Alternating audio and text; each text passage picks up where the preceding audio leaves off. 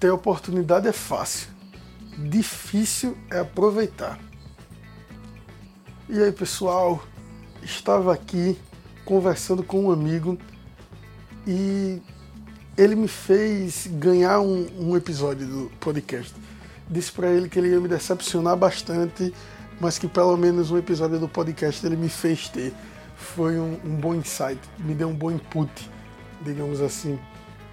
Qual a, a grande questão? Essa pessoa, esse meu amigo, recebeu uma oportunidade de vida para mudar de cidade, sair aqui de Maceió e, ir para outro estado, estado maior, e está com medo por abandonar algumas coisas que são importantes. Que eu vou falar disso, mas vamos chegar nesse ponto depois. Qual o grande lance? Normalmente a gente tem muitas oportunidades em nossa vida mas nos perdemos por, por um, pequeno detalhe: o medo. Porque tem duas formas de encarar o medo. Ou você cria pânico e te bloqueia, ou você sente aquela tara gigantesca daquele medo que pode mudar a sua vida. Porque existem esses dois lados do medo. Normalmente a gente tem medo de que pode dar errado e tem medo de se der certo o que vai virar a nossa vida, se a gente vai conseguir administrar. No caso do meu amigo, ele busca uma estabilidade. Ele não tem perfil empreendedor e ele busca estabilidade, ele busca um emprego. E surgiu essa oportunidade fora daqui. E ele está com medo, mas eu só fiz ele pensar, poxa, daqui a três anos, o que é que você quer? Pô, eu quero ter meu apartamento, meu carro, possivelmente está estruturando uma família. Mas se você continuar com o que você está fazendo, e aí, você tem chance de ter isso? Não, não tem. E se você for para essa outra cidade, você vai ter essa oportunidade? Pô, vou ter, vou ter sim. Lá a chance é gigantesca. Na verdade, está até bem encaminhado, porque existe uma, uma proposta muito boa de emprego. Então, por que caralho você não vai embora? Que, que você tá fazendo aqui, velho? Pô, as pessoas encaram as oportunidades de uma maneira tão estranha porque a tendência é que a gente realize as oportunidades mais próximas, né? Eu tenho a oportunidade de trabalhar do lado da minha casa durante um período, uma oportunidade gigantesca para me mudar para uma cidade muito louca, mas isso daí vai mudar a minha vida completamente. Aí bate o medo e a pessoa não sabe o que fazer qual a, a grande dúvida? O que vocês se perguntam? E, e aí onde eu gosto dessa discussão. É aí que importa os comentários, é aí que importa o feedback que você pode dar. Tanto lá no Instagram, na página, no, na página da gente, né, no perfil SancoCast, quanto aqui mesmo no SoundCloud.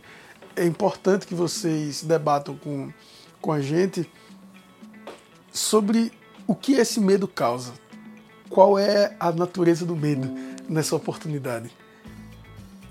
Eu costumo falar para meus alunos, assim como para as pessoas que assistem minha palestra, que o, o grande vilão da nossa vida somos nós mesmos. Porque durante toda a nossa vida, a gente sempre foi acostumado a receber muita oportunidade. A gente jogava bem algum esporte quando era moleque a gente desenvolveu bem alguma matéria no sistema tradicional de ensino.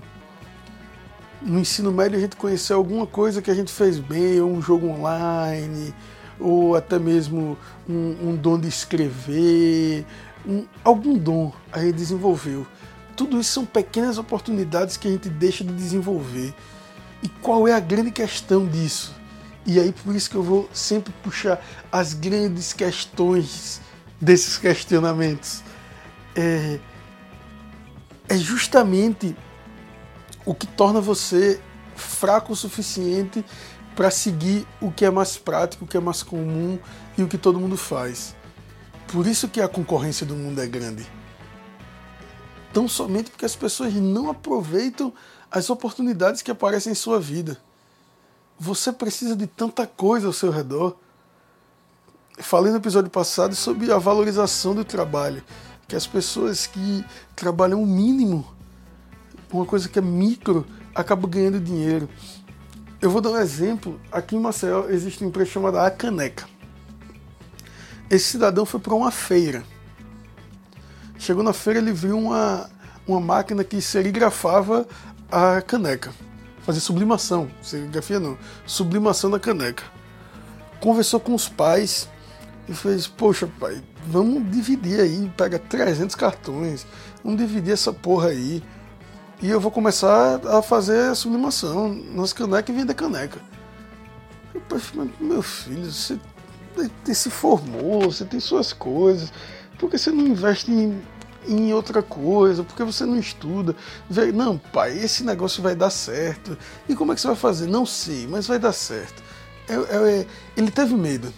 Ele sabia que essa, essa compra dessa máquina ia gerar para ele uma responsabilidade muito grande. Ele tinha ter, imagine, você ia ter que trabalhar para pagar uma coisa que você não sabe nem como vai ser essa coisa, nem como você vai trabalhar. É só que você precisa vender, que essa porra só sublima caneca. E aí ele comprou, era quase no final da feira, ele aproveitou, comprou e fez, pô, agora eu vou ter que analisar o mercado.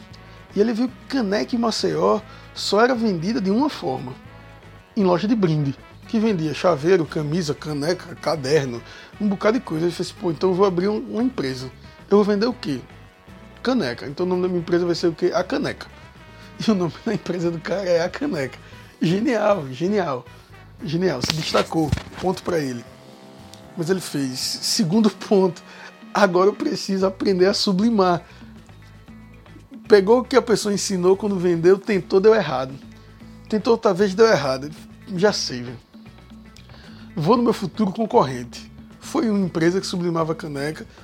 Falou, pô, tô fazendo assim. Cara fez, não, rapaz. E aí onde vai as pessoas que a gente encontra na vida, que podia ser um cuzão que falasse, tá louco, esse cara vai ser meu concorrente, quer sublimar a caneca por quê? Se arromba aí, otário, aprende. Mas não, o cara foi lá, ensinou a ele, porque no mercado tem espaço para todo mundo. E fiquem com isso na cabeça. No mercado tem espaço para todo mundo por quê? Porque tem oportunidade para todo mundo. Oportunidade todo mundo tem. Qual é o difícil? Difícil é aproveitá-la. Então esse cara foi lá, tentou, falou com o cara, o cara ensinou, ele chegou em casa e errou. Até que o cara ensinou a maneira, ele conseguiu fazer certinho e começou a fazer a caneca e deixar acontecer, né? Até que surgiu mais uma grande oportunidade.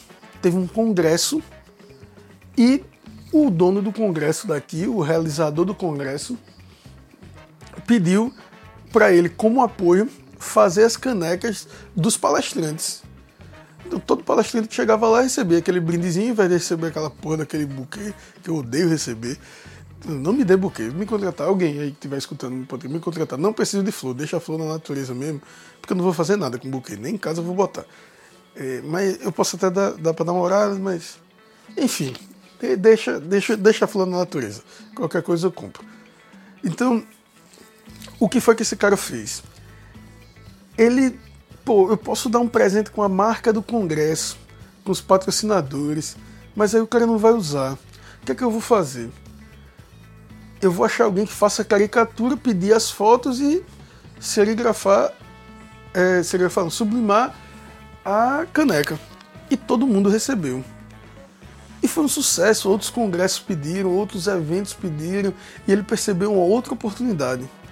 Ele disse, poxa, agora eu vou fazer caneca com caricatura. E a minha grande maioria de caneca vai ser caricatura, vai ser um produto principal. E focou nisso.